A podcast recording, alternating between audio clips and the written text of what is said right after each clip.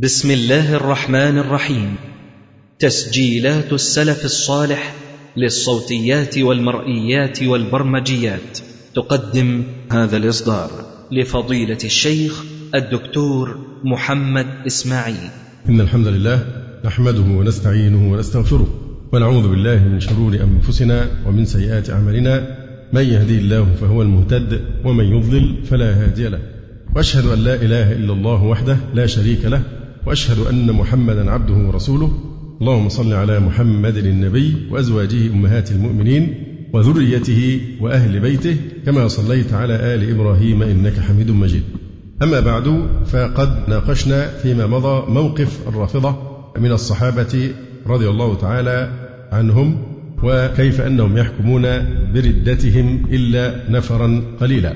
بل إنه كلما كان مقام الصحابي أعلى كلما زاد حظه من اللعن والسب والشتم بل التعبد بهذا اللعن والسب والشتم. فبلا شك أنهم إذا كان هذا فعلهم في خير هذه الأمة وهم صحابة رسول الله صلى الله عليه وسلم لا سيما الخلفاء الراشدين منهم وأمهات المؤمنين وأهل بيت النبي صلى الله عليه وسلم بالمعنى الأوسع عند أهل السنة. فلا شك أنهم بالأولى وبالأحرى ستطوع لهم قلوبهم المريضة. المليئة بالحقد على أولياء الله من صحابة رسول الله عليه الصلاة والسلام. لا شك أولى أن يكفروا التابعين وتابعي التابعين وكل أئمة المسلمين في كل العصور وكل عوام المسلمين من أهل السنة إلى يومنا هذا. بل شمل تكفيرهم أيضا غير الرافضة ممن لا يؤمنون بدينهم المحرف الذي يعتبر الإيمان بالإمامة أهم أركان هذا الدين وأن من لم يؤمن بالأئمة الاثنى عشر أو طعن في ولاية واحد منهم فهو كافر لا حظ له في الإسلام. ثم ينتهي الدكتور القفاري حفظه الله تعالى إلى الإشارة إلى مكانة الصحابة رضي الله تعالى عنهم أولا في القرآن الكريم. فقد شهدت نصوص القرآن على عدالتهم والرضا عنهم وأثنى الله عليهم في آيات كثيرة جلية واضحة. لا نحتاج لمعرفة معناها إلى تأويل باطني كحال الشيعة في تأويل آيات القرآن بالاثني عشر. يقول الله سبحانه وتعالى كنتم خير أمة أخرجت للناس. كنتم هنا بمعنى إيه؟ أنتم وكان الله غفورا رحيما. هل هذا في الماضي؟ أم أن هذا تفيد معنى الثبات؟ كنتم يعني أنتم. وأولى من دخل في هذه الآية هم ذلك الجيل القرآني الفريد الذي نزلت هذه الآية تخاطبه. كنتم خير أمة أخرجت للناس.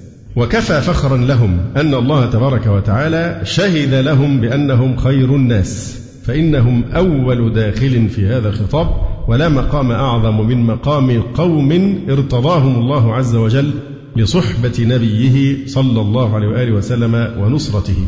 فإذا كان الله يشهد للصحابة بأنهم خير أمة أخرجت للناس فلا شك أن من يصمهم بوصف الردة هو الأولى بالردة حكم بردته. لماذا؟ لأن هذا تكذيب صريح للقرآن الكريم. لأن خير أمة أخرجت للناس ترتد عن الدين ولا يثبت على الإسلام إلا ثلاثة أو خمسة أو سبعة.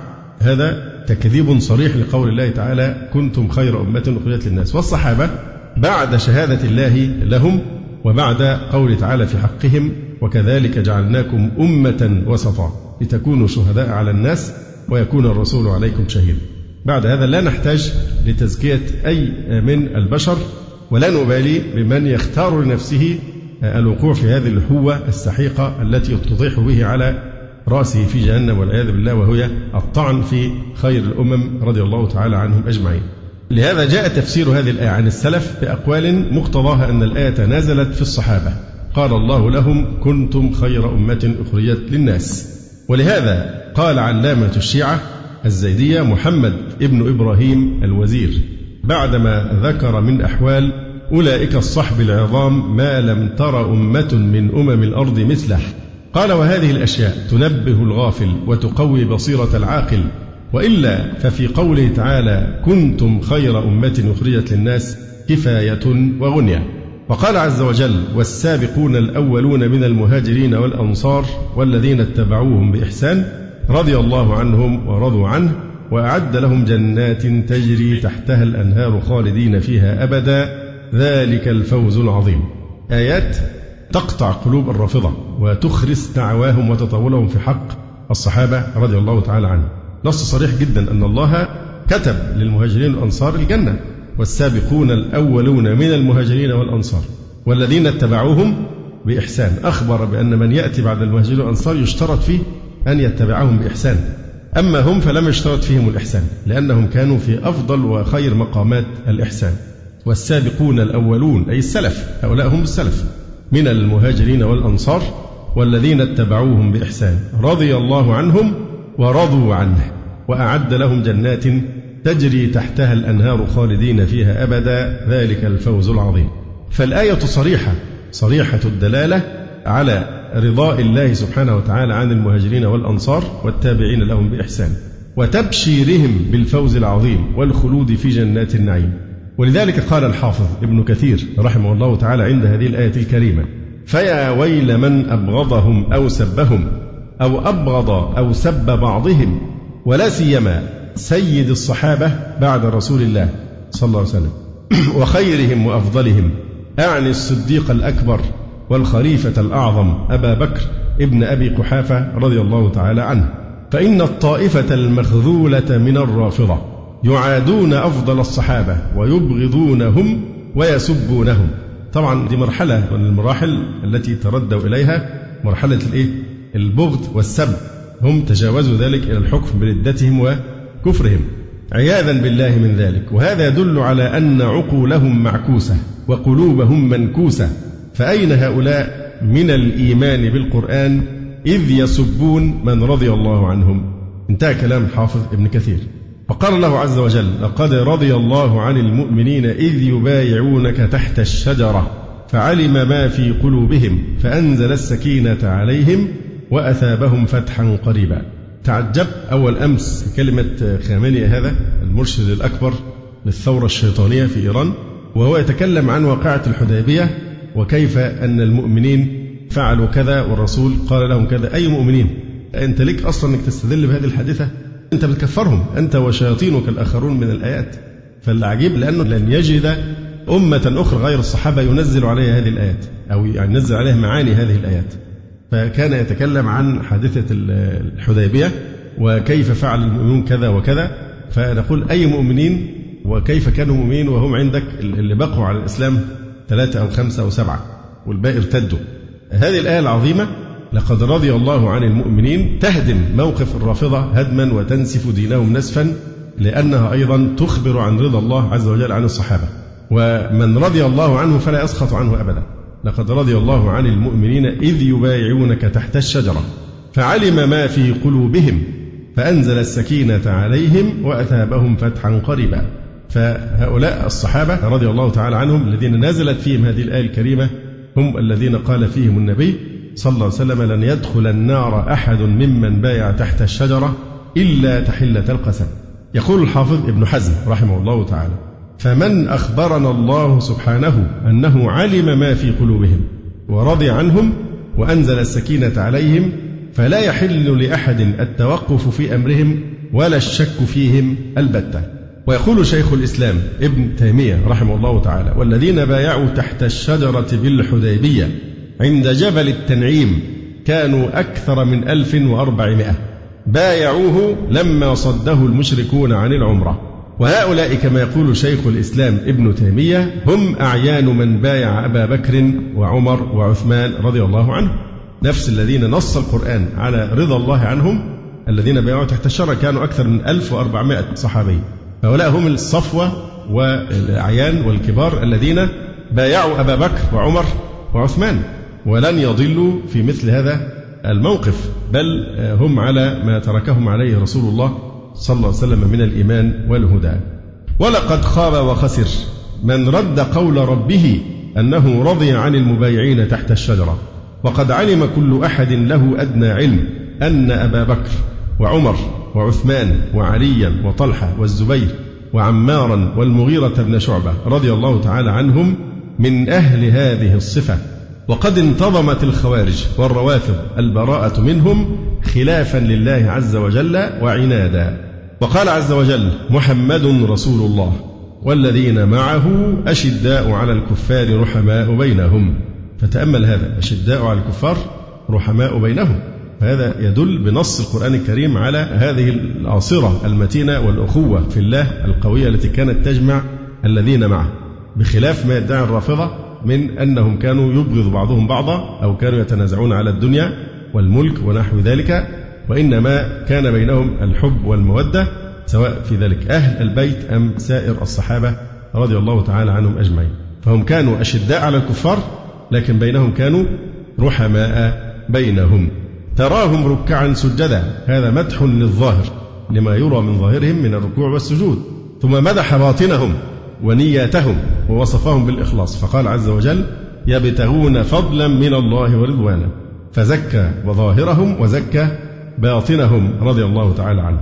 سيماهم في وجوههم من أثر السجود. ذلك مثلهم في التوراة. يعني كل ما مضى هذا الوصف موجود نصا في التوراة التي أنزلها الله على موسى. فمن مدحهم الله قبل أن يخلقوا. مدحوا في الكتب السابقة على لسان موسى عليه السلام وعلى لسان عيسى. هل يعقل أن يموتوا على الردة؟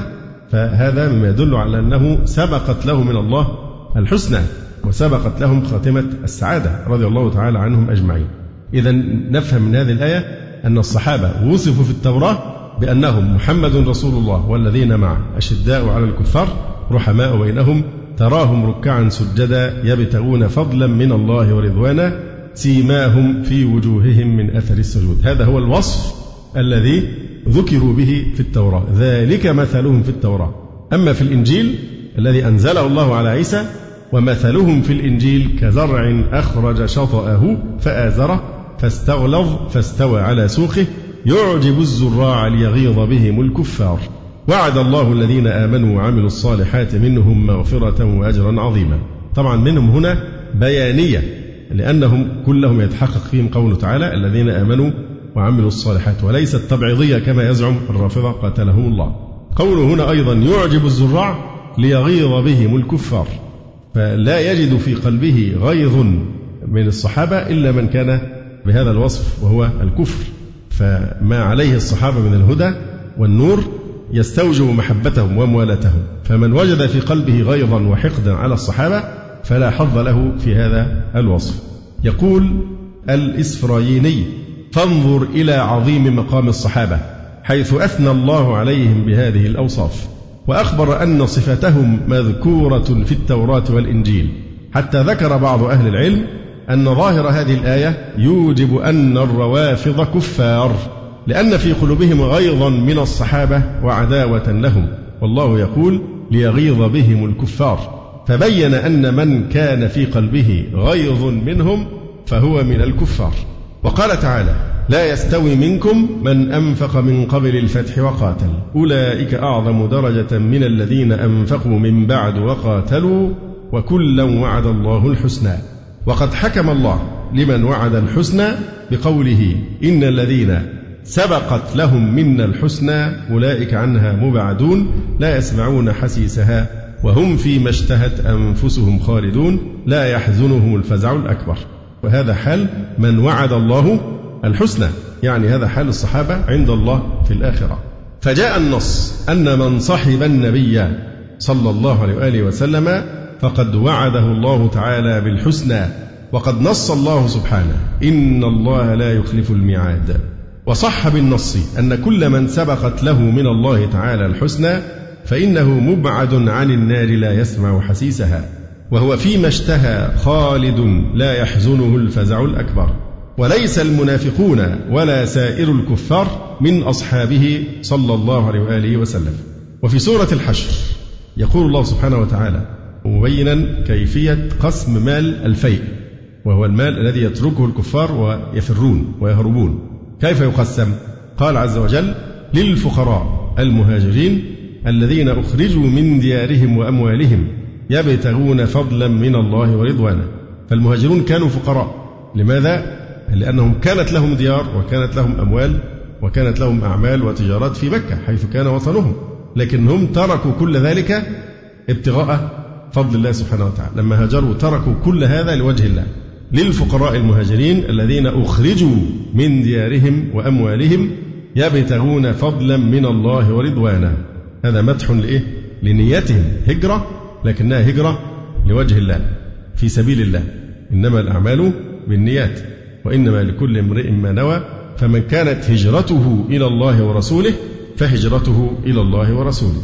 فمدح الله المهاجرين هنا بحسن الظاهر هجرة من مكة إلى المدينة ثم مدح باطنهم وزكى نياتهم بأنهم ما أرادوا إلا وجه الله الإخلاص.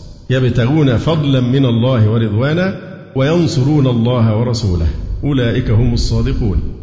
الشيعة يقول هؤلاء هم الكاذبون. الشيعة في أبو بكر وعمر ما بيقولوش إن هم أسلموا وارتدوا. هم يرون أنهم لم يدخلوا في الإسلام أصلا.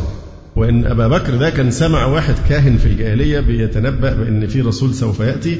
فأبو بكر طمع في أنه يتقرب من هذا الرسول إذا بعث والعياذ بالله حتى يملك وينال الملك من بعده إلى آخر هذه الخرافات الشيطانية. فهم لا يرون هؤلاء الأئمة الكبار من الصحابة دول مش ارتدوا دول لم يدخلوا الإسلام أصلا وإن كل أحوالهم أنهم والعياذ بالله كانوا على النفاق. فقاتل الله هؤلاء الرافضة ذوي القلوب المنكوسة والعقول المعكوسة. انظر هنا وينصرون الله ورسوله أولئك هم الصادقون. ولذلك لما اختلف الصحابة في من يلي الخلافة بعد رسول الله عليه السلام استدل المهاجرون بهذه الآية لأن الله وصف المهاجرون هنا بأنهم إيه؟ أولئك هم الصادقون. والآية الأخرى في سورة التوبة يا الذين آمنوا اتقوا الله وكونوا مع الصادقين. فالخليفة لابد أن يكون من مكة من قريش. ولذلك استدلوا بهذه الآية وكونوا مع الصادقين. من هم الصادقون؟ بنص هذه الآية أولئك هم الصادقون أي المهاجرون. والذين تبوأوا الدار والإيمان تبوأوا الدار المدينة والإيمان من قبلهم يحبون من هاجر إليهم. هذا مدح للأنصار ولا يجدون في صدورهم حاجة مما أوتوا ويؤثرون على أنفسهم ولو كان بهم خصاصة. ومن يوق شح نفسه فأولئك هم المفلحون. يبقى المؤمنون الذين يستحقون الفيء في جميع الأعصار إما أن يكونوا من المهاجرين أو أن يكونوا من الأنصار أو من يأتي بعد المهاجرين والأنصار إلى قيام الساعة بشرط واحد. ما هو هذا الشرط؟ أن يحبوا المهاجرين والأنصار وأن يستغفروا لهم ويترحموا عليهم فإن كانوا ليسوا بهذه الصفة فلا يستحقون مال الفيء ولذلك لا يستحق الرافضة أبدا مال الفيء بسبب أنهم يخالفون هذا الشرط. لأن الله تعالى قال للفقراء ثم قال والذين تبوأوا الدار والإيمان ثم قال والذين جاءوا من بعدهم إلى قيام الساعة من المؤمنين. والذين جاءوا من بعدهم يقولون ربنا اغفر لنا ولإخواننا الذين سبقونا بالإيمان. الوفاء لهذا الجيل الذي قدم كل شيء لنصرة الإسلام. ولولا أن الله سبحانه وتعالى قيد الصحابة لنصرة رسول الله صلى الله عليه وسلم لما امتد نور الإسلام ولما بقيت الأمة هذه الأعصار. يقولون فأمروا أمر الرافضة أن يستغفروا لهم فسبوهم ولعنوهم وكفروهم. والذين جاءوا من بعدهم يقولون ربنا اغفر لنا ولإخواننا الذين سبقونا بالإيمان ولا تجعل في قلوبنا غلا للذين آمنوا. ربنا إنك رؤوف رحيم. هذه الآيات تتضمن الثناء على المهاجرين والأنصار وعلى الذين جاءوا من بعدهم يستغفرون لهم ويسألون الله ألا يجعل في قلوبهم غلا لهم فكل من وجد في قلبه غلا لأحد من صحابة رسول الله صلى الله عليه وسلم فلا حظ له في مال الفيء. فهؤلاء الأصناف فقط هم المستحقون للفيء. ولا ريب أن هؤلاء الرافضة خارجون من الأصناف الثلاثة فإنهم لم يستغفروا للسابقين وفي قلوبهم غل عليهم. ففي الآيات الثناء على الصحابة وعلى أهل السنة الذين يتولونهم وإخراج الرافضة من ذلك وهذا ينقض مذهب الرافضة. والآيات في هذا الباب كثيرة.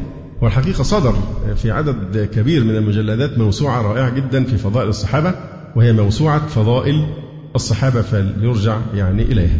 أما السنة المطهرة فكتب السنة مليئة بالثناء على الصحبة رضي الله عنهم وبيان فضلهم عن سيد الخلق صلى الله عليه وآله وسلم. نصوص تثني عليهم جميعا قوله صلى الله عليه وسلم. لا تسبوا أصحابي لا تسبوا أصحابي فوالذي نفسي بيده لو أن أحدكم أنفق مثل أحد ذهب ما أدرك مد أحدهم ولا نصيفه. والمد هو ملء كفي الرجل المعتدل الكفين حفنة بالكفين. هذا المد. فلو واحد من المتأخرين أنفق مثل المد في سبيل الله لو صحابي أنفق مدا في سبيل الله وواحد من من أتى بعد الصحابة أنفق مثل جبل أحد ذهبا. جبل أحد طوله ستة كيلومترات. فلو أن أحدكم أنفق مثل أحد ذهبا ما أدرك مد أحدهم ولا نصيفه. لأن الله شرفهم بفضل لا يطمع أحد على الإطلاق يأتي من بعدهم في أن يناله. وهو أن عيونهم رأت رسول الله صلى الله عليه وسلم مؤمنين به. وقال صلى الله عليه وسلم من سب أصحابي فعليه لعنة الله والملائكة والناس أجمعين. أولئك يلعنهم الله ويلعنهم اللاعنون. وقال صلى الله عليه وسلم خير الناس قرني ثم الذين يلونهم ثم الذين يلونهم. قال عمران فلا أدري أذكر بعد قرنه قرنين أو ثلاثة. هذه النصوص عامة. في عامة الصحابة رضي الله تعالى عنهم. لكن هناك نصوص تثني على جماعات منهم على سبيل التعيين كأهل بدر. وقد قال فيهم رسول الله صلى الله عليه وسلم وما يدريك لعل الله اطلع على أهل بدر فقال اعملوا ما شئتم فقد غفرت لكم. وأصحاب الشجرة أهل بيعة الرضوان. وقد قال فيهم عليه الصلاة والسلام لا يدخل النار إن شاء الله من أصحاب الشجرة أحد. الذين بايعوا تحتها. هناك نصوص تثني على آحاد الصحابة رضي الله تعالى عنهم وهي كثيرة. ذكرتها كتب الصحاح والسنن والمسانيد. وطبعا الناس في هذا العصر أحوج ما يكونون إلى إشاعة فضائل الصحابة ومناقبهم وبيان مكانتهم عند الله وعند رسول الله صلى الله عليه وسلم. الناس محتاجة إلى هذا أنه أقل درجات التطعيم ضد السموم الرافضية. التي هي أشد خطرا من إنفلونزا الخنازير وإنفلونزا الطيور إلى إلى آخره. فالرافضة دول سرطان سرطان في جسد الأمة الإسلامية سرطان. ونسأل الله سبحانه وتعالى أن يجعل بأسهم بينهم شديدا وأن يكفي المسلمين شرهم.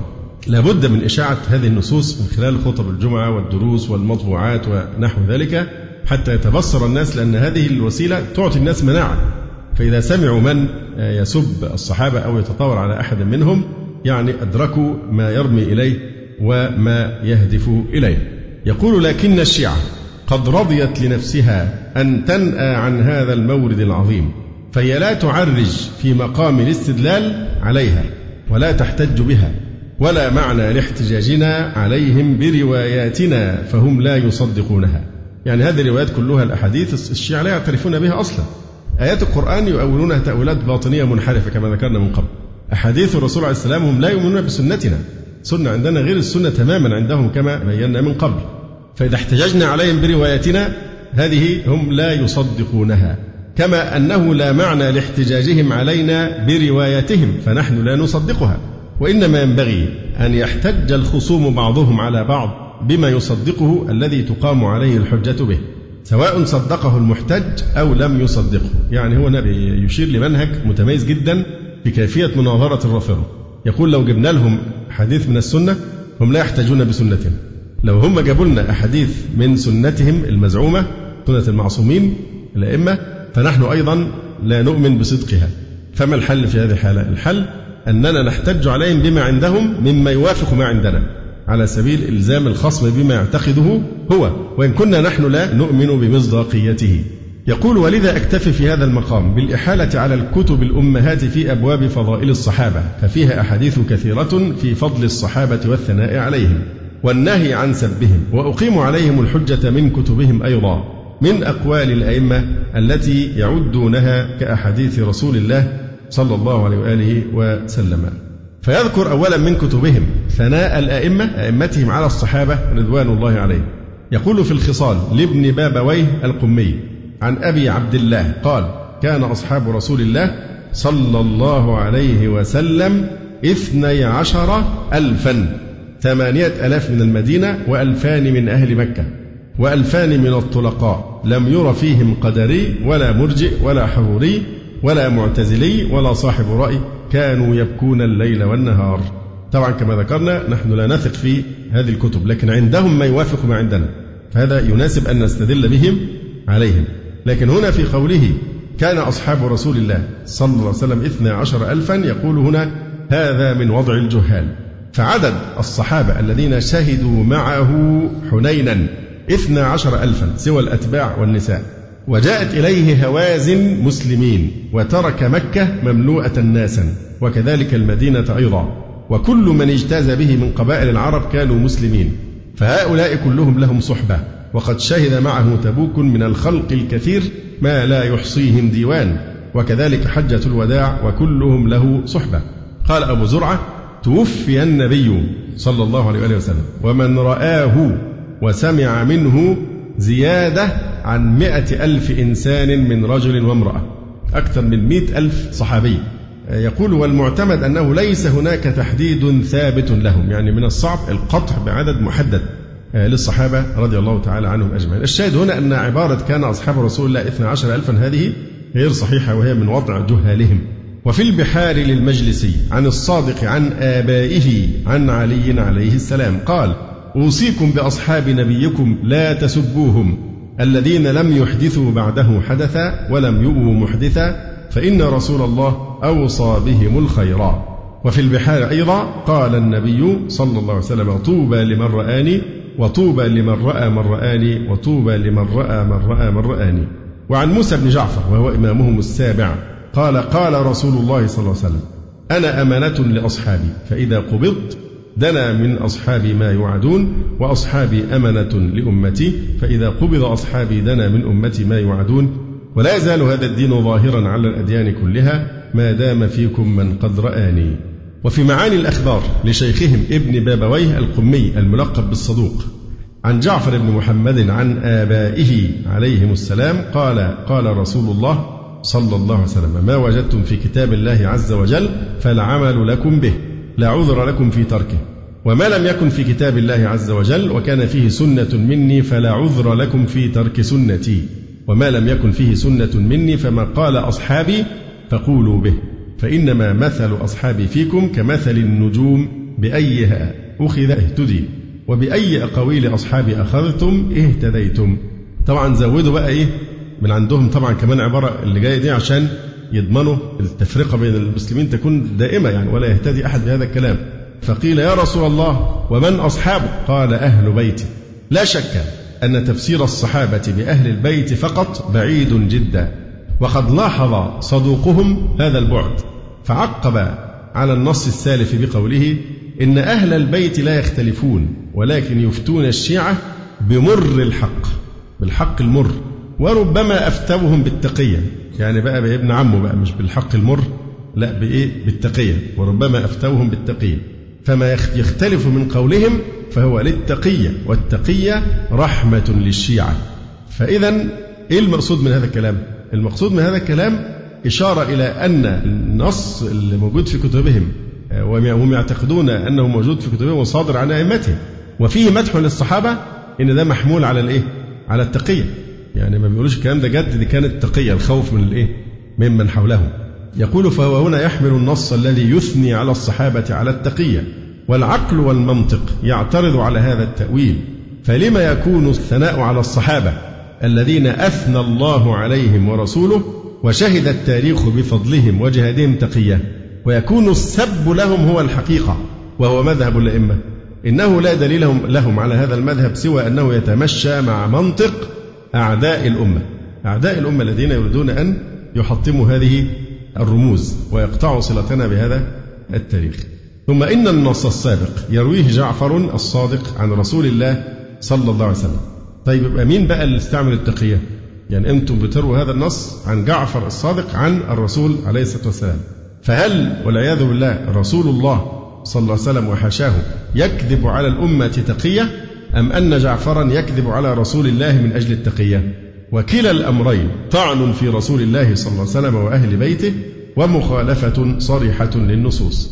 طبعا إحنا عايزين نستحضر باستمرار عبارة هو الدكتور القفاري دائما يرددها ولابد أن لا تغيب عن أذهاننا أبدا. كلما استدللنا بشيء من كتبهم. ما هي هذه العبارة؟ إن دين الرافضة هو دين الشيوخ وليس دين الأئمة. لابد أن ننتبه ما في كتبهم هذا من وضعهم. أما أئمة أهل البيت فهم براء تماما من إيه؟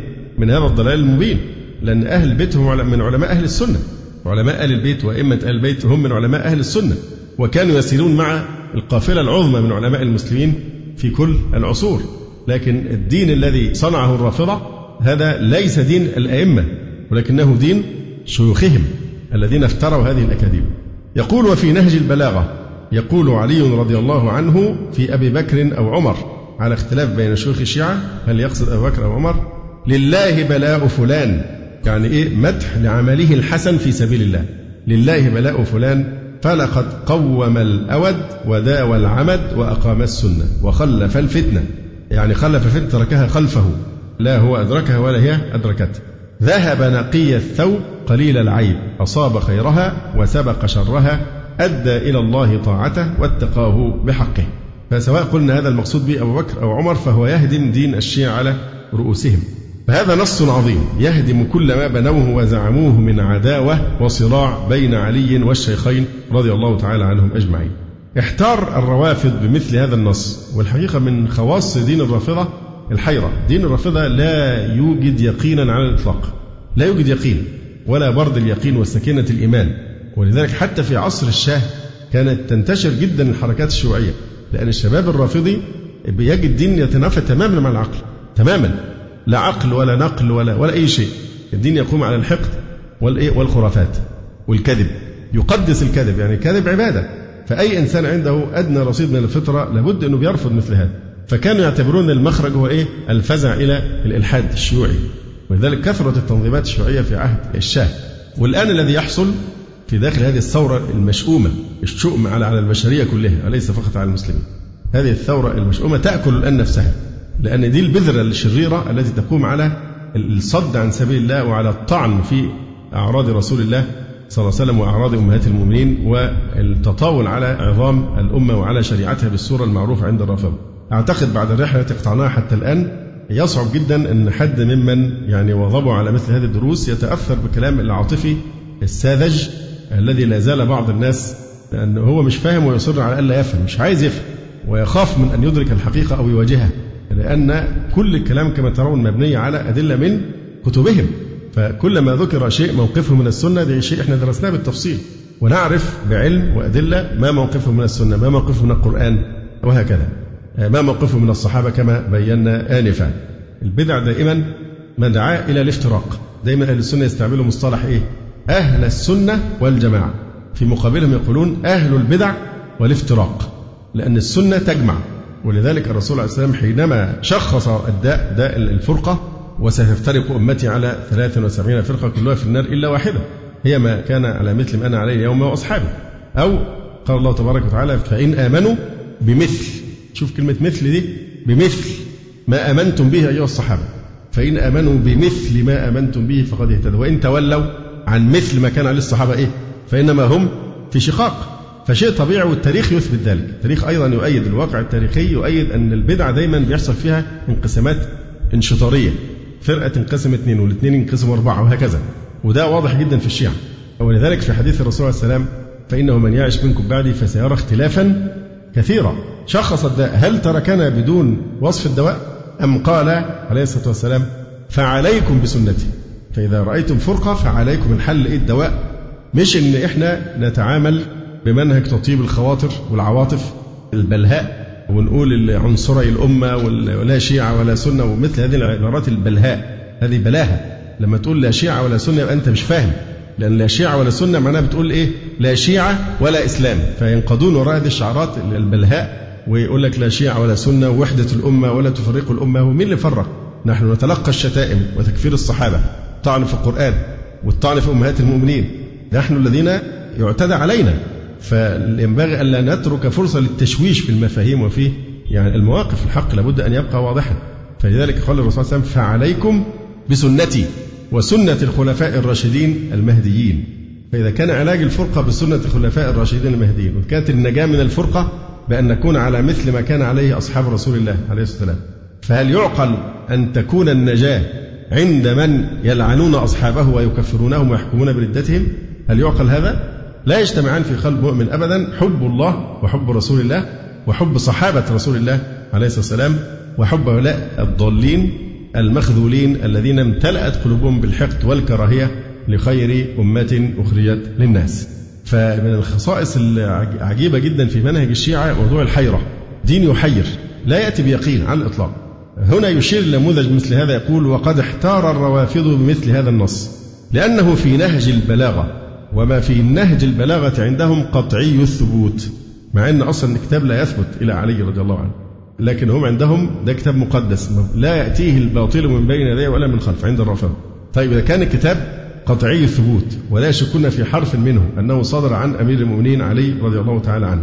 وفي الكتاب مدح علي هنا يمدح أحد الشيخين أبا بكر أو عمر. لله بلاء فلان فلقد قوم الأود وداوى العمد وأقام السنة وخلف الفتنة ذهب نقي الثوب قليل العيب أصاب خيرها وسبق شرها أدى إلى الله طاعته واتقاه بحقه. فأين العداوة بين علي وأبي بكر أو عمر. أين هذه العداوة؟ بعد هذا التعبير في كتاب الذي هو عندهم لا يأتيه الباطل من بين يديه ولا من خلفه. لذلك احتار الروافض بمثل هذا النص.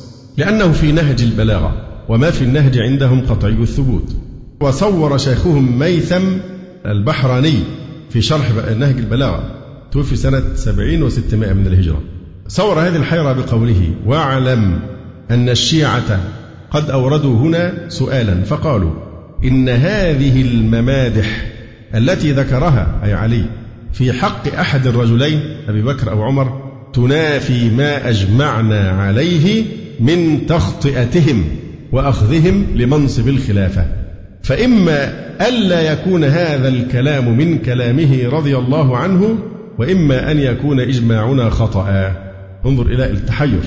هم عندهم شيء مقطوع به أن أبا بكر وعمر يستحقان الذم لأنهما في زعمهم أخطأ واغتصب منصب الخلافة من علي رضي الله تعالى عنه. فيقول فإما أن لا يكون هذا الكلام من كلامه. ودي حيرة لأن عندهم أن نهج البلاغة كتاب لا يأتيه الباطل من بين يديه ولا من خلفه. فهنا بيقولوا فإما أن يكون كأن مش من كلام عليه وإما أن يكون إجماعنا خطأ. ثم حملوا هذا الكلام على التقية وجدوا المخرج إيه بقى؟ لأن طبعا مش معقول يقول إنه مش من كلام علي لأن هذا يفتح باب الطعن في كتاب نهج البلاغة. فحملوا هذا الكلام على التقية وإنه إنما قال هذا المدح من أجل العبارة كده بالضبط يقول من أجل استصلاح من يعتقد صحة خلافة الشيخين واستجلاب قلوبهم بمثل هذا الكلام. يمدح أبا بكر أو عمر علشان يجرجروهم لدين الشيعة عشان يتألفوا قلوبهم عشان يستجروهم إلى دينه. فحملوا كلام عليه على التقية. يعني أن عليا في قلبه يؤمن بكذا وكذا وكفر أبي بكر وعمر إلى آخره لكن هو بيمدحهم في الظاهر نفاقا والعياذ بالله. اللي هي بيسموها التقية. ويعتبرونها تسعة عشر الدين كما سيأتي. فقالوا إن هذا المدح صدر من علي من أجل استصلاح من يعتقد صحة خلافة الشيخين واستجلاب قلوبهم بمثل هذا الكلام.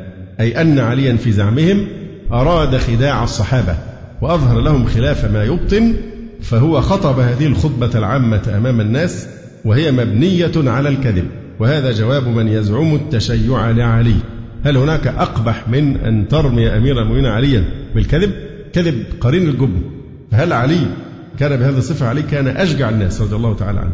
وفارس الإسلام. فكيف يفعل مثل هذا؟ وهل هذا مدح أم ذم؟ لأمير المؤمنين حينما تقول أنه قال هذا تقيا. هذا شتم لعلي رضي الله عنه وهو بريء من مثل هذا. يقول وما أعتقد أن عاقلا يرضى هذا الجواب وإن نقول بأن إجماع الشيعة ضلال. هم بيقولوا إحنا أجمعنا على تضليل أبي بكر وعمر وتخطئتهما وأنهما غصب الخلافة وظلم عليا إلى آخره. نقول بما أنكم أجمعتم على ضلالة فأنتم لستم ممن قال فيهم النبي عليه الصلاة والسلام إن الله لا يجمع أمتي على ضلال. الأمة في إجماعها معصومة من الخطأ. معصومة تماما. الأمة إذا ثبت الإجماع فالأمة معصومة في إجماعها عن الخطأ. فبما أنكم تقولون نحن أجمعنا وإجماعكم على خطأ فلستم من هذه الأمة. يقول وإننا نقول بأن إجماع الشيعة ضلال وقول علي هو الحق والصدق وهو الذي لا يخاف في الله لومة لائم. وقد يقول قائل هذه النصوص المنقولة من كتبهم. تناقض ما سلف من تكفير الشيعة للصحابة. وأقول نعم لأن هذا المذهب يحمل في رواياته هذه الصورة المتناقضة. كما قال تعالى ولو كان من عند غير الله لوجدوا فيه اختلافا كثيرا. دائما في تضارب كما تلاحظون أثناء هذه الدراسة في معظم الموضوعات التي تناولناها نجد المصنف بيجيب بأدلة تثبت أن للحق وجودا في كتبهم ثم أنهم يعني يحرفونها بإيه؟ بالتقية أو غير ذلك كما اعتدنا من أولاء القوم. يقول هذا المذهب يحمل في روايته هذه الصورة المتناقضة. لكن شيوخهم وضعوا أصولا وأقوالا نسبوها للأئمة للتخلص من هذه الأخبار والخروج من هذا التناقض. فمن أصولهم أن هذا التناقض أمر مقصود لإخفاء حقيقة المذهب حتى لا يقضى على المذهب وأهله من قبل العامة يعني أهل السنة. وقالوا عند الاختلاف خذوا بما خالف العامة فإن فيه الرشاد. أما تلاقي التناقض أو اختلاف فشوف أينه مذهب يخالف عقيدة العامة اللي هم أهل السنة ففي خلاف مذهبهم الرشاد. فنطبق هنا هذا نص يمدح أبا بكر أو عمر رضي الله عنهم. وهذا يوافق هوى العامة أهل السنة فالرشاد في إيه؟ في خلافه. فنحمل هذا النص أنه صدر على سبيل التقية ولذلك يحمل شيوخهم أمثال هذه الروايات على التقية. ولأنها روايات قليلة بالنسبة لأخبارهم الكثيرة التي تكفر وتلعن فهم لا يأخذون بها. فمفيدهم يقول ما خرج للتقية لا يكثر روايته عنهم كما تكثر روايات المعمول به.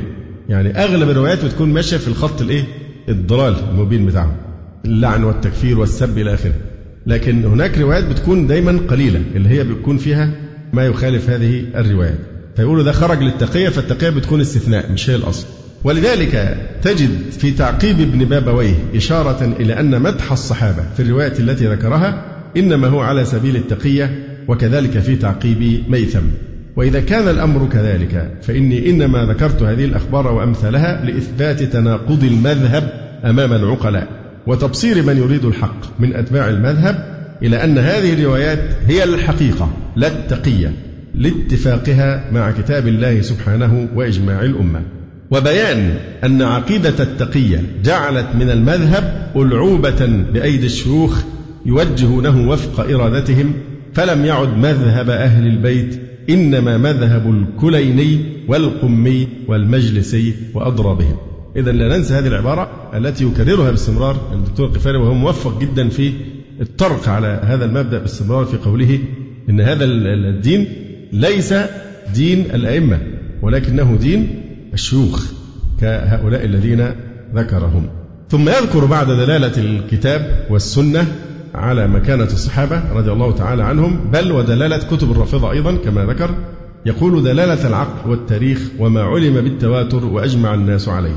يقول أولا قد عرف بالتواتر الذي لا يخفى على العامة والخاصة أن أبا بكر وعمر وعثمان رضي الله عنهم كان لهم بالنبي صلى الله عليه وآله وسلم اختصاص عظيم وكانوا من أعظم الناس اختصاصا به وصحبة له وقربا إليه وقد صاهرهم كلهم وكان يحبهم ويثني عليهم وحينئذ فإما أن يكونوا على الاستقامة ظاهرا وباطنا في حياته وبعد موته وإما أن يكونوا بخلاف ذلك في حياته أو بعد موته فإن كانوا على غير الاستقامة مع هذا القرب فأحد الأمرين لازم إما عدم علمه بأحوالهم أو مداهنته لهم وأيهما كان فهو من أعظم القدح في رسول الله صلى الله عليه وآله وسلم. فإن كنت لا تدري فتلك مصيبة وإن كنت تدري فالمصيبة أعظم. فالرسول عليه السلام إما أنه لم يعلم بأحوالهم أو أنه كان عالما أنهم منافقون في الباطن لكنه كان معاذ الله يداهنهم. فكلا الاحتمالين قدح في رسول الله صلى الله عليه وسلم وحاشاه. وإن كانوا انحرفوا بعد الاستقامة فهذا خذلان من الله للرسول في خواص أمته وأكابر أصحابه. ومن وعد أن يظهر دينه على الدين كله فكيف يكون أكابر خواصه مرتدين؟ فهذا ونحوه من أعظم ما يقدح به الرافضة في رسول الله صلى الله عليه وآله وسلم. كما قال مالك وغيره إنما أراد هؤلاء الرافضة الطعن في رسول الله صلى الله عليه وآله وسلم. ليقول القائل رجل سوء كان له أصحاب سوء. ولو كان رجلا صالحا لكان أصحابه صالحين. ولهذا قال أهل العلم إن الرافضة دسيسة الزندقة. الحقيقة هذا المعنى في غاية الأهمية. وقد صنف في توضيح هذا المعنى العلامة الرباني الشيخ أبو الحسن الندوي رحمه الله تعالى. له رسالة في قمة الروعة في هذه القضية اسمها صورتان متناقضتان. بيقارن بين الصورة التي هي في الحقيقة والواقع صورة الصحابة رضي الله تعالى عنهم الذي هم تلامذة رسول الله وصناعة رسول الله عليه الصلاة والسلام. وبين الصورة التي يرسمها الرافضة للصحابة آه، رضي الله تعالى عنهم. فأبدع العلامة الندوي رحمه الله تعالى لما تناول هذه القضية في هذا الكتاب فنوصي بقراءته. آه، لأنه كتاب مبارك ومهم جدا. وعامة كتب الشيخ الندوي آه، لابد من الاهتمام بها لأنه كان يعني عالما ربانيا متميزا رحمه الله تعالى. ثانيا إن المرتد إنما يرتد لشبهة أو شهرة أو شهوة المفروض. ومعلوم أن الشبهات والشهوات في أوائل الإسلام كانت أقوى حيث كان الإسلام إذ ذاك قليلا والكفار مستولون على عامة الأرض. وكان المسلمون يؤذون بمكة ويلقون من أقاربهم وغيرهم من المشركين من الأذى ما لا يعلمه إلا الله. وهم صابرون على الأذى متجرعون لمرارة البلوى. وقد اتبعوه صلى الله عليه وآله وسلم وهو وحيد فقير خائف. وأهل الأرض يد واحدة في عداوته. وقد خرجوا من ديارهم وأموالهم وتركوا ما كانوا عليه من الشرف والعزة حبا لله ورسوله صلى الله عليه وسلم. وهذا كله فعلوه طوعا واختيارا. فمن كان إيمانهم مثل الجبال في حال ضعف الإسلام كيف يكون إيمانهم بعد ظهور آياته وانتشار أعلامه؟ لا سيما والسبب الذي تكفرهم الرافضة من أجله وهو بيعة أبي بكر من دون علي لا يوجد فيه ما يدفعهم إلى التضحية بإيمانهم. طبعا هذا دليل عقلي رائع جدا من كلام شيخ الإسلام ابن تيمية رحمه الله تعالى. فعلا كلام بالعقل يعني. يعني الناس اللي ضحت هذه التضحية الإيذاء والتعذيب وتركوا أموالهم وأوطارهم وهاجروا إلى الله ورسوله إلى المدينة. والرسول عليه وسلم كان في حالة ضعف وحيدا آه، فقيرا مطاردا. أصحابه آه، يؤذون. أهل الأرض كلهم يد واحدة عليه. يعني اللي ينضم إليه سيضحي. ما فيش أي مغريات لا هيديهم مناصب ولا وزارات ولا أموال ولا ما عنده شيء يعطيها إياهم في حال ضعف. وذلك ربنا قال إيه؟ لا يستوي منكم من أنفق إيه؟ من قبل الفتح سبق درهم مئة ألف درهم. العبرة بالجو العام الذي ينفق فيه الإنسان. فهنا خرجوا من ديارهم وأموالهم وتركوا ما كانوا عليه من الشرف والعزة حبا لله ورسوله صلى الله عليه وسلم. هل هناك أحد أجبرهم على ذلك؟ هل كان هناك رغب أو رهب؟ الرسول صلى الله عليه وسلم ما كان يملك شيئا يغريهم به وهذا كله فعلوه طوعا واختيارا. فإذا كان في حالة ضعف الإسلام وقلة المسلمين كانوا في إيمانهم أمثال الجبال. فكيف يكون إيمانهم بعد ظهور الإسلام وانتشار آياته في الآفاق؟ خصوصا أن السبب اللي الرافضة بتحكم على الصحابة بالكفر. إيه هو السبب؟ أنهم بايعوا أبا بكر وتركوا بيعة إيه؟ عليه هل الصحابة وهم أفقه الناس بالدين.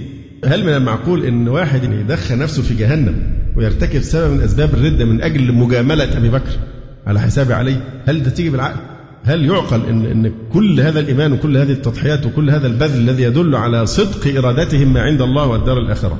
هل يصدق إن مثل هؤلاء يضحوا بإيمانهم ويقعون في الردة يرتكبوا فعل الردة الذي هو أكبر ذنب على الإطلاق من أجل مجاملة أبي بكر؟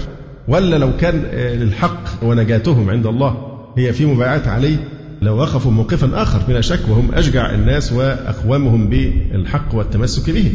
يقول شيخ الإسلام لا سيما والسبب الذي تكفرهم الرافضة من أجله وهو بيعة أبي بكر من دون علي. لا يوجد فيه ما يدفعهم إلى التضحية بإيمانهم وخسارة سابقتهم وجهادهم وبيع آخرتهم من أجل أبي بكر. فما الذي حملهم على ذلك وهم يعلمون أنه كفر بربهم ورجوع عن دينهم وتركوا اتباع قول رسول الله صلى الله عليه وسلم في بيعة علي بن أبي طالب وقد علموا أنها طاعة نبيهم والثبات على دينهم فهل يعقل أن يطيع المهاجرون والأنصار أبا بكر في الكفر بالله ويتركوا اتباع قول رسول الله في علي وهم الذين خرجوا من ديارهم يبتغون فضلا من الله ورضوانا وينصرون الله ورسوله أولئك هم الصادقون. فطبعا دليل عقلي مقنع جدا أن شأن الصحابة وسيرتهم وحياتهم وما رأيناه من بلائهم في خدمة الدين. مش معقولة بعد كل ده يرتكبوا شيء يعلمون أنه سبب من أسباب الردة. يبقى كل العمل ده يحبط والسابقة دي والإيمان ومجاملة أبي بكر هل يعقل هذا؟ ثالثا إن مذهب الرافضة في تكفير الصحابة رضي الله تعالى عنهم يترتب عليه تكفير أمير المؤمنين لتخليه عن القيام بأمر الله ويلزم عليه إسقاط تواتر الشريعة بل بطلانها ما دام نقلتها مرتدين. وهي دي دسيسة الزنادقة من أجل تحطيم الإسلام على يد الرافضة. قتلهم الله. لماذا؟ لأن الصحابة هم شهود الشريعة. شهود الشريعة الذين يشهدون أن هذا القرآن هو الذي نزل على رسول الله صلى الله عليه وسلم. وهذه السنة هي فعلا سنة رسول الله عليه السلام. فمن هم الواسطة في نقل القرآن الكريم من الرسول عليه السلام إلى الأمة من بعده؟ من أول واسطة؟ جيل الصحابة. فالطعن في الشهود طعن في الشهادة أن القرآن حق من عند الله. وهو ده الذي يريد به الزنادقة أن يطعنوا في الدين ويهدموا الإسلام من أساسه. ولذلك هان على الرافضة لما كفروا الصحابة. كان مهمة سهلة جدا عليهم أن يطعنوا في القرآن الكريم. ويقولوا أن القرآن محرف إلى آخر الخرافات التي ذكرناها من قبل طابت نفوسهم وطوعت لهم قلوبهم المريضة أن يطعنوا في القرآن الكريم ليه؟ لأن الطعن في الصحابة لابد أن يستتبع قطع التواتر في القرآن الكريم وقطع الإيه؟ نقل الشريعة فالهدف خبيث جدا كما قال القاضي أبو زرعة رحمه الله تعالى إذا رأيت الرجل ينتقص أحدا المفروض العبارة دي نحفظها ونحفظها لأولادنا وتلامذتنا زي أساميهم بالضبط. عبارة مهمة جدا. يقول أبو زرعة إذا رأيت الرجل ينتقص أحدا من أصحاب رسول الله صلى الله عليه وسلم فاعلم أنه زنديق. وذلك أن الرسول صلى الله عليه وسلم حق والقرآن حق. وإنما أدى إلينا هذا القرآن والسنن أصحاب رسول الله صلى الله عليه وآله وسلم. وإنما يريدون أن يجرحوا شهودنا ليبطلوا الكتاب والسنة. والجرح بهم أولى وهم زنادقة. في حد يحفظها؟ يقدر يسمعها لنا؟ لا ده مش مش هزار مش بضحك. دي لازم تحفظوها حفظ. وعلقوها في البيوت وحفظوها للأطفال وفي المدارس. لازم الناس تعرف الكلام ده. دي بتختصر الهدف من مؤامرة الرافضة. إيه الهدف؟ إبطال الإسلام. مؤامرة مجوسية زنديقة. هذا أسلوب الزنادقة. يريدون أن يبطلوا القرآن والسنة عن طريق الطعن في من؟ حمل إلينا الكتاب والسنة. ولما واحد يجي في المحكمة بيشهد. المحامي ممكن يعني يبطل شهادته بإيه؟ بأنه يطعن فيه أنه كذاب أو كذا أو كذا. فإذا طعن في عدالته سقطت شهادته. كذلك الصحابة يشهدون أن القرآن حق وأن السنة حق. فإذا طعن في الشاهد طعن في الشهادة نفسها. الجملة دي مهمة يعني اكتبوها وعلقوها في البيت خلوا أولادكم يحفظوها. هي دي بتلخص كل القضية. يعني هذه العبارة أنا حفظتها من ساعة ما درست كتاب العواصم القواسم أول مرة كان في حوالي مثلا سنة 70 كده. فلذلك حافظها ومهتم بها أوي فهذه عبارة تلخص كل قضية الشيعة وما ينبغي أن يكون الموقف منه وماذا يريدون بالإسلام. زنديق يعني يدعي الإسلام وفي نفس الوقت يعتقد ما ينقض هذا الإسلام. يقول ولذلك اعترفت كتب الشيعة أن الذي وضع هذه المقالة هو ابن سبأ فقالت إنه أول من أظهر الطعن في أبي بكر وعمر وعثمان والصحابة. وتبرأ منهم وادعى أن عليا عليه السلام أمره بذلك. رابعا يعني من الأدلة العقلية والتاريخية. رابعا أن عليا رضي الله عنه لم يكفر أحدا ممن قاتله حتى الخوارج. ولا سبى ذرية أحد منهم ولا غنم ماله ولا حكم في أحد ممن قاتله بحكم المرتدين كما حكم أبو بكر وسائر الصحابة في بني حنيفة وأمثالهم من المرتدين. بل كان علي رضي الله عنه يترضى عن طلحة والزبير وغيرهما ممن قاتله ويحكم فيهم وفي أصحاب معاوية ممن قاتله بحكم المسلمين. وقد ثبت بالنقل الصحيح أن مناديا نادى يوم الجمل لا يتبع مدبر ولا يجهز على جريح ولا يغنم مال. وطبعا دي أحكام مين؟ قتال البغاة. واستفاضت الآثار أنه كان يقول عن قتل عسكر معاوية إنهم جميعا مسلمون ليسوا كفارا ولا منافقين. وهذا ثبت بنقل الشيعة نفسها فقد جاء في كتبهم المعتمدة عندهم عن جعفر عن أبيه أن عليا عليه السلام لم يكن ينسب أحدا من أهل حربه إلى الشرك ولا إلى النفاق ولكنه يقول هم بغوا علينا. ولكن عقيدة التقية عندهم تجعل دينهم دين الشيوخ لا دين الأئمة. فقد قال الحر العاملي في التعليق على النص السابق اللي هو لما كان آه، علي رضي الله تعالى عنه يقول هم بغوا علينا. بغاة فإن بغت إحداهما على الأخرى إلى آخره. فطبعا إزاي الحر العملي يفوتها؟ هم مجرد بغاة مش مرتدين. فقال إيه؟ أقول هذا محمول على التقية. إن عليه بيوصفهم هم بغوا علينا بغي مش ردة ولا شيء. فبرضه حتى دي مش مخلصه ولازم إيه؟ يبطل مفعولها بدعوى التقية. إن علي قال هذا على سبيل التقية. وجاء في كتاب علي إلى أهل الأمصار. يذكر فيه ما جرى بينه وبين أهل صفين. قال وكان بدء أمرنا التقينا والقوم من أهل الشام. والظاهر أن ربنا واحد ودعوتنا في الإسلام واحدة. ولا نستزيدهم في الإيمان بالله والتصديق برسوله ولا يستزيدوننا. الأمر واحد إلا ما اختلفنا فيه من دم عثمان ونحن منه براء. طبعا دي في نهج البلاغ وهي واضحة جدا في موقف علي من إخوانه. وقد أنكر على من يسب معاوية ومن معه فقال إني أكره لكم أن تكونوا سبابين ولكنكم لو وصفتم أعمالهم وذكرتم حالهم كان أصوب في القول وأبلغ في العذر. وقلتم مكان سبكم إياهم اللهم احقن دماءنا ودماءهم وأصلح ذات بيننا وبينهم. هذا أيضا في نهج البلاغة. فهذا السب والتكفير لم يكن من هدي علي رضي الله تعالى عنه باعتراف أصح كتاب في نظر الشيعة. خامسا يعني من الأدلة العقلية.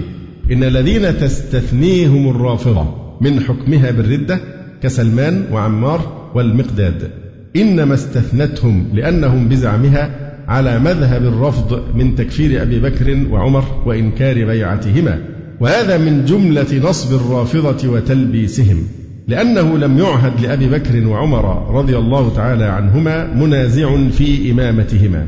لا هؤلاء ولا غيرهم. يعني لا سلمان ولا عمار ولا المقداد كانوا على موقف المناوئة لخليفة رسول الله أبي بكر رضي الله عنه بل أطاعوه وإنقادوا لبيعته.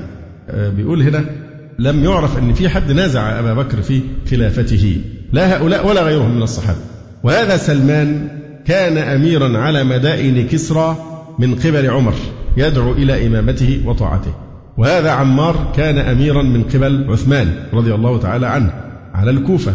وهذا المقداد وغيره كانوا في عساكر الصحابة وغزواتهم فكيف يمشي تلبيس الرافضة؟ سادسا من المعلوم المقطوع به من وقائع التاريخ وأحداثه المعلومة المستفيضة. حال الصحابة رضوان الله عليهم وأنهم لم يؤثروا على الله شيئا وبلغ المكروه بهم كل مبلغ وبذلوا النفوس في الله حتى أيد الله تعالى بهم نبيه وأظهر بهم دينه. فكيف يجسر على الطعن عليهم؟ من عرف الله ساعة في عمره. في حد يعرف ربنا حتى لو لمدة ساعة في حياته. دخل إيمان قلبه ساعة بس في الزمن. وقلبه يطاوعه أنه يتطاول على هؤلاء أو يطعن في إيمانهم. أم كيف يجترئ على سبهم وانتقاصهم من يزعم أنه مسلم؟ ولهذا قال الخطيب البغدادي وطبعا عبارة جميلة جدا وتستحق الحفظ.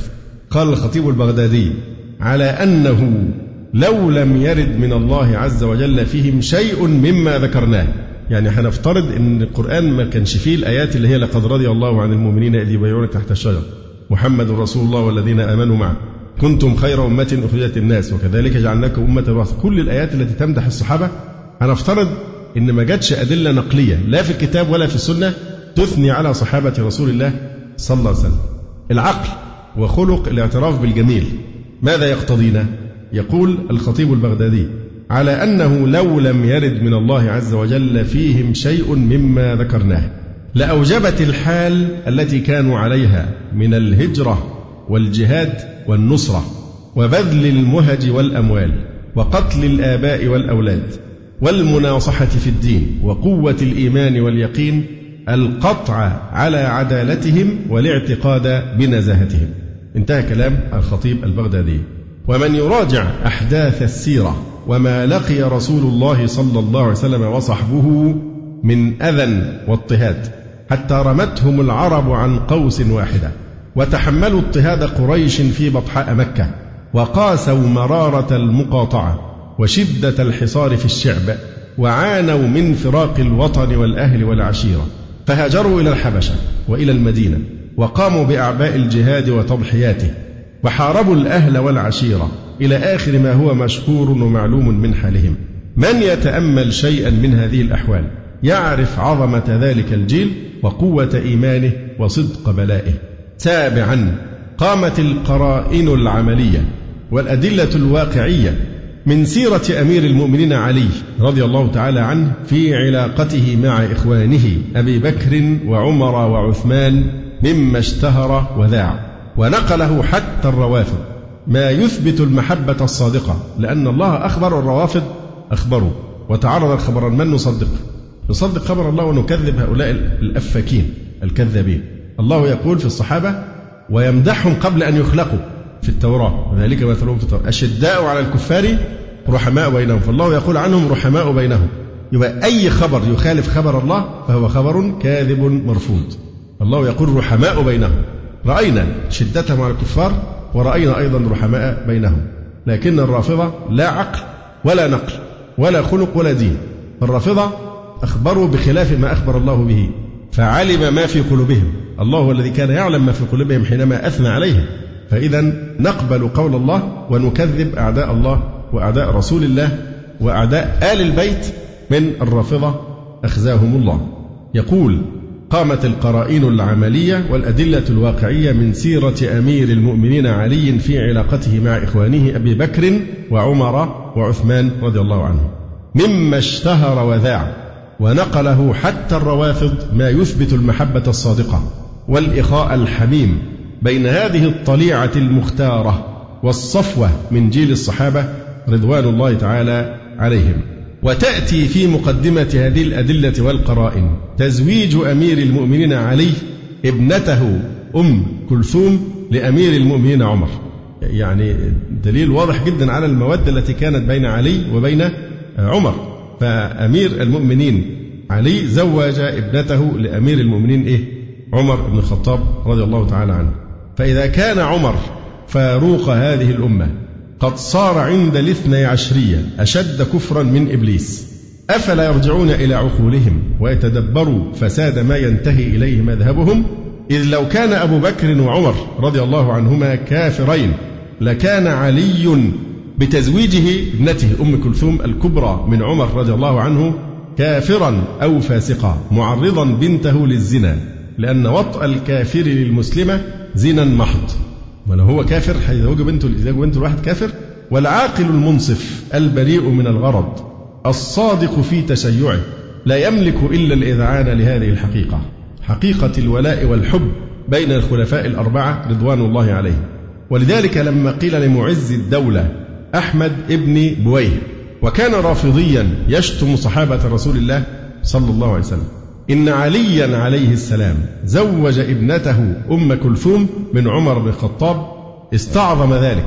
هو ما كانش عنده خبر عن الموضوع ده. فلما بلغوه وهو كان يتطاول على الصحابة رضي الله عنهم قالوا له إن عليا عليه السلام زوج ابنته أم كلثوم من عمر بن الخطاب رضي الله عنه. استعظم ذلك وقال ما علمت بهذا. وتاب وتصدق بأكثر ماله وأعتق مماليكه ورد كثيرا من المظالم وبكى حتى غشي عليه. لأن ده دليل قوي جدا على أكاذيب الرافضة في إظهار الصحابة أنهم كانوا يعادي بعضهم بعضا ويكره بعضهم بعضا. لماذا فعل كل هذا تكفيرا عن شعوره بعظيم جرمه فيما سلف من عمره؟ تخيل واحد أمضى عمره ينهش في أعراض هؤلاء الأطهار مغترا بشبه الروافض. فأدرك عظيم الجريمة التي يعني ارتكبها فكما جاء في هذا الخبر قال ما علمت بهذا ما كنتش أعرف. وتاب وتصدق بأكثر ماله وأعتق مماليكه ورد كثيرا من المظالم وبكى حتى غشي عليه. هذا يذكرني بموقف رجل رافضي. طبعا الرافضة ما عندهمش اهتمام بالقرآن خالص. الرافضة القرآن ليس عنده القدسية التي موجودة عند أهل الإسلام. لكن هم ممكن في بعض المناسبات يحاولوا إبراز إن هم مهتمين بالقران يجيب لك أطفال حافظين أشياء معينة بيقروها زي عبد الباسط إلى آخره. دي بتبقى منظرا دعاية. لكن في الحقيقة هم لا يهتمون بالقران الكريم كما هو الحال في بلاد المسلمين ولله الحمد. الشاهد يعني فواحد رافضي سمع مرة كده سمع القارئ بيتلو قوله تعالى النبي أولى بالمؤمنين من أنفسهم وأزواجه أمهاتهم. فطبعا استغرب جدا. دي آية في القرآن بتقول وأزواجه أمهاتهم. فذهب لأحد آياتهم. فقال له في آية في القرآن بتقول وأزواجه أمهاتهم؟ قال له أيوه سورة الأحزاب. قال له يعني عائشة أمي؟ فقال له نعم. فالرجل أخذ يبكي إنهار في البكاء وأخذ يقول عائشة أمي عائشة أمي. يعني أنه بيطعن في أرض عائشة ويتطاول عليها ويكفرها ويلعنها صباح مساء في أدعيته. فأخذ يطوف على الرافضة في مجالسهم ومحافلهم ويصرخ ويبكي ويقول عائشة أمي عائشة أمي كأنه اكتشف هذا الذنب العظيم إنه انفق عمره في لعن أم المؤمنين عائشة والتطاول عليها رضي الله تعالى عنها فأفاق مجرد أنه علم دي آية في القرآن. حتى هذا الدليل اللي هو أن علي زوج ابنته أم كلثوم لأمير المؤمنين عمر رضي الله تعالى عنه. حتى هذا الدليل لأنه بيقلقهم ويزعجهم أن ما يقدروش ينكروها على فكرة. دي واقعة تاريخية معروفة. فيصرفوا فيها إزاي؟ كيف شياطين الرافضة يعني يتركون هذا الدليل يمر كده بأمان؟ يقول قد حاول شيوخ الشيعة. إبطال مفعول هذا الدليل فوضعوا روايات عن الأئمة تقول ذلك فرج غصبناه. يعني أم كلثوم دي في زواجها من عمر دي كانت بالقوة والقهر والإكراه. ذلك فرج غصبناه. ده بالعافية وبالقوة عمر قهر عليا وتزوج إيه؟ ابنته. ومشهورة الكلمة دي في كتبهم ينسبونها زورا إلى الأئمة أنهم قالوا في تزويج أم كلثوم إلى عمر حتى يبطلوا دلالة هذا الخبر على عمق المودة بين الخليفتين. يقولون ذلك فرج غصبناه. ده غصب كان بالإكراه. فزادوا الطين بلة حيث صوروا أمير المؤمنين في صورة الذي لا ينافح عن عرضه ويقر الفاحشة في أهله. ما هو لو هو كافر في زعم الرافضة لو عمر كافر وعلي زوجه بنته يعني هذا شيء يعني شنيع جدا. آه، لأنه كده بيسمح بوقوع شيء من الكفر يعني الوطء الكافر للمسلمة زنا محض فكأن عليا يقر بهذا الأمر. فطبعا هم في هذه الحالة أرادوا إبطال مفعول هذه الرواية فوقعوا في شتم من؟ شتم أمير المؤمنين علي أشجع الشجعان. كيف يعني علي يتخاذل أمام عرض ابنته ويزوجها الواحد؟ ويعتقد أنه كافر أو مرتد والعياذ بالله. هل يتصور مثل هذا في حق أمير المؤمنين علي رضي الله تعالى عنه؟ يقول السويدي إن أدنى العرب أقل واحد في العرب يبذل نفسه دون عرضه. ويقتل دون حرمه. فضلا عن بني هاشم الذين هم سادات العرب وأعلاها نسبا وأعظمها مروءة وحمية. فكيف يثبتون لأمير المؤمنين علي مثل هذه المنقصة الشنيعة؟ وهو الشجاع الصنديد ليث بني غالب أسد الله في المشارق والمغارب. كيف يقع في مثل هذا أن يترك بنته تقع في ما يعده الرافضة زنا؟ لأنه في زعمهم عمر عندهم ما دخلش في الإسلام عمر. وهو الحقد على عمر بالذات ليه؟ لأن عمر هو الذي قضى على دولة الفرس وأطفأ نار المجوسية. فلذلك هم يحقدون على عمر حقدا من نوع خاص لأنه هو الذي قضى على دولتهم المجوسية. ويبدو أن بعضهم لم يعجبه هذا التوجيه. يعني بعض الرافضة لقوا التوجيه ده مش صح لأنه هيلزم منه شتم علي اللي هو إيه ذلك فرج غصبناه. فرام التخلص من هذا الدليل بمنطق أغرب وأعجب. وعند الرافضة ما فيش شيء يستغرب منه لأنهم زي الحاوي زي الحواء. كل شيء قابل أنه يتلاعبوا به. فزعم بقى أن أم كلثوم لم تكن بنت علي ولكنها الأعجب بقى ولكنها جنية تصورت بصورتها. هذا هي خرافات الرافضة. علشان يخرجوا من الحرج مش عارفين يتصرفوا إزاي في الرواية. الرواية قوية الدلالة على المحبة بين الخليفتين. واحد نسب الأئمة أنهم قالوا ذلك فرج غصبناه ده كان بالقهر. فلقوا أن الكلام ده بيؤدي إلى شتم مين علي رضي الله عنه وإهانته. فطلع منهم واحد تاني ما عجبوش التوجيه ده فأراد أن يتخلص من القصة بأسرها ويقضي عليها فقال إيه؟ إن أم كلثوم لم تكن بنت علي ولكنها جنية تصورت بصورتها. الله المستعان. ومن القرائن أيضا علاقات القربى القائمة بينهم ووشائج الصلة وكذلك مظاهر المحبة. حتى إن عليا والحسن والحسين يسمون بعض أولادهم باسم أبي بكر وعمر. وهل يطيق أحد أن يسمي أولاده بأسماء أشد أعدائه كفرا وكرها له؟ وهل يطيق أن يسمع أسماء أعدائه تتردد في أرجاء بيته يرددها مع أهله في يومه مرات وكرات؟ اللي بيختار اسم بيختار اسم. شخص عزيز عليه جدا. بس حتى لما بيفتكروا دايما تلاقي واحد سمي باسم أبيه باسم أمه. البنات مثلا وهكذا. ليه؟ لأنه الاسم له معنى لصيق بقلبه فهو يريد أن يحيي هذا المعنى عشان يفكروا بالإيه؟ بالشخص الذي يحبه. فيش حد أبدا يلاقي اسم أكثر خلق الله في نظره اللي هو أشد كفرا من إبليس في زعمهم. نعرف النصارى لو في الكنيسة سمعوا صوت محمد بيعيدوا الصلاة تاني من الأول بتبطل. ما أعرفش جابوها منين ما أنتوا شريعتكم قديمة. يعني الشريعة بتاعتكم أصلا المفروض قديمة قوي فهيجي الدليل منين؟ والرسول صلى الله عليه وسلم أتى بعد المسيح عليه السلام. فالمهم يعني فهم عندهم لو لو حد قال يا محمد مثلا وسمع الصوت بيعيدوا الصلاة تاني من جديد فهم يبغضون هذا الاسم.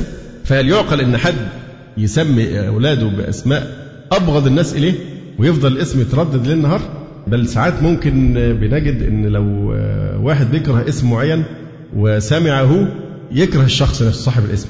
ده لو هو أصلا يعني ملوش ذنب. فإزاي بقى هيبقى العلي والحسن والحسين وكثير من أهل البيت يسمون أولادهم بأسماء الصحابة الكرام أبي بكر وعمر وعثمان وتتردد هذه الأسماء في بيوتهم صباح مساء وتنسب يعني إليهم. طبعا الحقيقة هذا المحور الأخير هو من أهم المحاور في إسكات الرافضة قاتلهم الله والرد عليهم وإبطال ما هم عليه من الافتراءات. اللي هو محور إثبات أن الصحابة كانوا إيه؟ رحماء بينهم. المحبة بين الصحابة. ولا شك أن للعلامة الكبير العالم السلفي العظيم الشيخ محب الدين الخطيب رحمه الله تعالى له فضل رائع جدا. الشيخ محب الدين الخطيب ده نسيج وحده. في وقت من الأوقات كان هو الوحيد اللي واقف على الثغرة وبيرد على الرافضة أقوى الردود وسخر مكتبته العامرة المكتبة السلفية في روضة الفسطاط في القاهرة للدفاع عن الصحابة وإحياء المنهج السلفي في الرد على الرافضة. له كتب كتير جدا وله فضل. ينبغي ألا يجحد معرفة الحق اللي الشيخ محب الدين الخطيب علينا ده شيء مهم جدا يعني. أن نعرف حق هذا الرجل وقدره والدور الذي قام به فهو رائد في هذا المجال وله إنتاج عظيم جدا في هذا وكان له رسالة رسالة لطيفة أوي. حملته رسالة الإسلام الأولون وما كانوا عليه من المحبة والتعاون. فصل فيها هذا الموضوع. العلاقة بين الصحابة أنها كانوا فعلا رحماء بينهم كما أخبر الله وليسوا أعداء يكفر بعضهم بعضا كما زعم أعداء الله وأعداء رسول الله وأعداء الإسلام وأعداء أهل البيت. الذين دينهم في الحقيقة هو دين شيوخهم وليس دين أئمة أهل البيت. نكتفي بهذا القدر. أقول قولي هذا وأستغفر الله لي ولكم. سبحانك اللهم ربنا وبحمدك. أشهد أن لا إله إلا أنت. أستغفرك وأتوب إليك. جزى الله فضيلة الشيخ خير الجزاء. ونسأل الله جل وعلا أن يرفع مكانة الشيخ في المهديين وأن يجعله علما من أعلام الهدى والدين. ولا تنسونا وتنسوا الشيخ من دعوة صادقة بظهر الغيب. وتقبلوا تحيات إخوانكم في تسجيلات السلف الصالح بالإسكندرية. هاتف رقم صفر ثلاثة فاصل أربعة تسعة أربعة سبعة ستة خمسة اثنان. والتليفون محمول صفر عشرة واحد ستة أربعة واحد تسعة ثمانية صفر. والسلام عليكم ورحمة الله وبركاته.